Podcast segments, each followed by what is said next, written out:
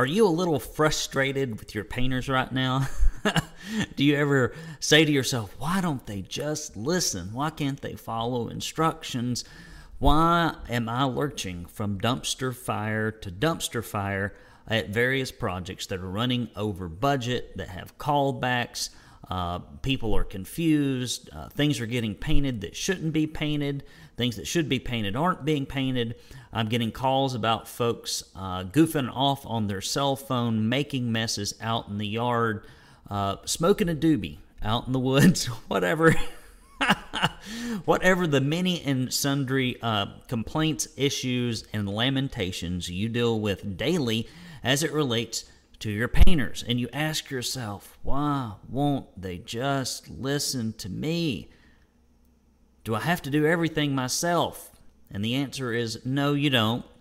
And yes, things can get better, but there are a few steps that you have to take in order to make that transformation. And I've helped hundreds make that transformation. And I'm going to give you some advice that you can immediately leverage to do this in your own painting business. Now, before we get into the content here, a uh, few announcements. If you have not checked out the Painting Profit Summit yet, which is uh, the premier gathering of the world's wealthiest painters, please do go to paintersacademy.com uh, slash summit or just go to paintingprofitssummit.com. That's paintingprofitsummit.com. This is going to be a fantastic event. Uh, where you will be surrounded by peers that are knowledgeable. There will be great course content and even opportunities for you to walk away with done for you business systems. Painting profitsummit.com. And uh, there's a new podcast out. Believe it or not, uh, I have finally done this. I dragged my feet on it, uh, where I have taken all of my video content uh, for years now, and I have placed it on all the podcast platforms. If you will simply search in your podcast platform, Spotify, iTunes, wherever you get your podcast for Painters Academy. Painters Academy, you will find us. Uh, hit that subscribe button, and you will be able to listen to this. I'm far more of a listener than a watcher. Uh, and if you are in that minority, which I am with me, uh, then you will love the podcast more than you love the videos because I'll just like to listen to things and piddle around the house. I'm not much of a TV watcher or a YouTube watcher, but I do love my podcast. And then finally, do hit the subscribe button below this video and uh, give us a thumbs up. And if you feel like you're getting something out of this, share it on social media with other painters that you feel are struggling with the same problem. So, everyone is going to be disappointed from time to time with their employees. This cannot be avoided. We are uh, in the human business, right? We buy labor hours wholesale, we sell them retail for a living. Uh, we buy paint wholesale, we sell it retail for a living. That's really what we do. We don't paint. And the managing of those painters can be very stressful, very aggravating, very confusing. Okay? And um, even if you do everything perfectly, you're not going to live in a Garden of Eden, but it can be a heck of a lot better. It does not have to be a five alarm fire every single day. You do not have to uh, sell with a lack of confidence because you really know that the product and service you're delivering isn't guaranteed to go off without a hitch. Uh, but there are things that you can do to help. Now, surefire uh, ways to tell. Uh, if the problem is is maybe you uh, and the way that you're running your business and not necessarily the people that you hired, uh, are these. Uh, if you are running through painters like crap through a goose. I talked to a guy the other day and he says, I think I've gone through 100 painters this year. And he's got like three painters now. I'm like, boy. I mean, they, the average tenure had to be like a week or whatever it is. It can't be much. Uh, and, you know, when I started talking to him, I, I could I could kind of understand why. Um, and, and also, if every day it is a catastrophe, then that, that's a surefire sign that something is wrong with the management systems or methodologies in your painting business. So here are a few uh, items that, that will make your painters not listen to you uh, and that will cause poor performance, and you can fix these pretty quickly. The first mistake uh, that often causes the painters not to listen to you is this Have you told them what they do for a living? If I ask your painter uh, what they do for a living at your company, and if they say, I paint stuff, you have failed. you have failed in your core mission, and that is to communicate to people what their job is. And your painters really have uh, four key jobs, in my opinion. I like to keep things simple. I think we overcomplicate this business very often.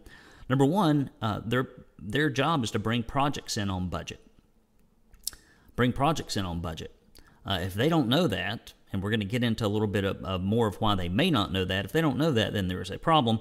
Uh, they need to make clients happy. Okay, now both of these things are, are, are, measurable one by customer satisfaction surveys, the other one by job costing. Uh, third, they are to follow company policies and procedures. Clock in here, fill out this paperwork, um, don't smoke on the job, uh, whatever whatever your rules are, and they, there don't need to be a whole lot of them. Uh, if you give uh, your painters a bazillion rules, uh, that is another good way to make sure they don't follow them. But, but there needs to be like a Ten Commandments, uh, a handful of processes and procedures in your company, and everybody knows what they are, and so it's easy to adhere to those. And then finally, you need to ask them not to lie, cheat, or steal. And that pretty much covers everything else. And so um, the first thing is you got to let them know what they're there to do. If you don't tell them what they're there to do, then uh, their goals uh, will not align with the company goals. And if their goals is uh, goals rather are just to get a paycheck, okay, with the least amount of effort, maybe it's because you haven't told them what their job is and you haven't made it clear what they're to do. Another thing is uh, if you do not give them any measurable uh, goals or measurable feedback. Okay, that's number two. First one is uh, we've not told them what they do for a living. The second one is not giving them any measurable goals or feedback. If you're not giving your crews labor hour goals by the labor hour, not the day, 96 hours, 116 hours, whatever it happens to be, if you don't give them that goal and then give them feedback on whether or not they reached it, if you have not told them that uh, on the Likert scale of the 10 things that you measure when you give them a customer satisfaction survey that you expect to have a 9 or higher, how can they possibly help you reach a goal you have not told them about? This is solid gold. You need to write this down and go back and do it. Um, number three, no recognition, reward, or appreciation for outstanding performance. If everyone in your company is paid X dollars an hour, regardless of how productive they are, how much they contribute, how easy they are to work, um, um, or rather how easier they are, how easy they are to work with. If they just get paid the same amount of money, no matter what, uh, and if you don't ever thank them, if you don't ever write them a note, if they're not uh, recognized with something like a save labor bonus program, if you are not uh, bragging on them in company meetings, if you're not having contests of some description uh, or rewarding folks when they reach benchmarks of achievement, you're not going to see a lot of good behavior. Uh, things that are incentivized increase, things that are punished or taxed decrease. And so, if all you ever do is dole out uh, a sermon when things don't go well, but there's nothing on the other side of the equation, then you're going to be in trouble. And occasionally, I've, I've found myself doing that. Uh, it is my default setting uh, as an individual. I, I, bad habits I picked up from being raised the way I was raised the first 13 years, and uh, I do that. Okay, so if you do something like that, you have to have the self awareness to understand this is not working. Another one is no tools or training to succeed. If all you do is drop your painters off at a job and bark some verbal instructions, that is a uh, that is a recipe for disaster. You uh, have failed your painters.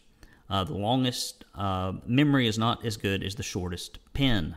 Write that stuff down. Uh, and uh, further, if all they get is a scope of work, that's not quite enough either.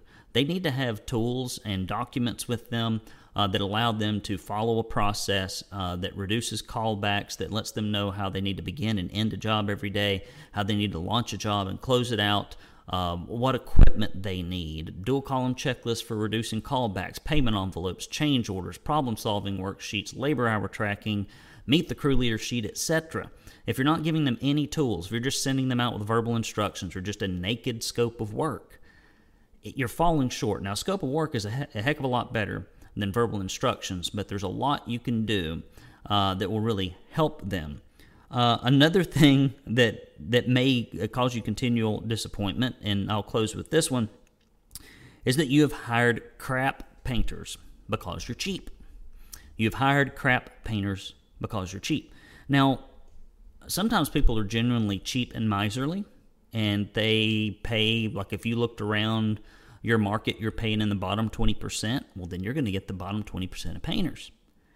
And the reason, uh, other than people being miserly and cheap, which I don't think is the chief cause uh, of people uh, paying people poorly, uh, is that their operations systems are so ahoo. They don't do job costing, they don't have production rates, they don't set goals, and they don't manage their painters well. That the only way they think that they can make money is to just barely pay anybody anything.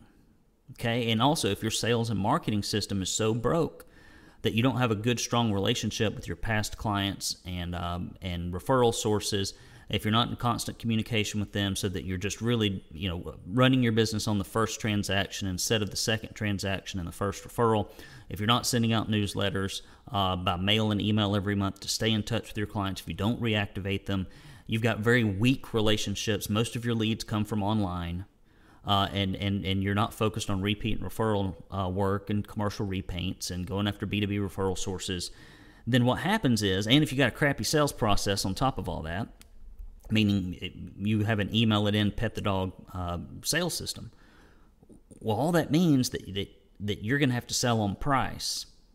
And you can't be the cheapest, nobody can. And all those reasons uh, make you pay a painter 20 bucks an hour when everybody else in town is paying them 25 to 30 and so you end up left with whatever you get. And typically uh, the most talented people work for the highest pay.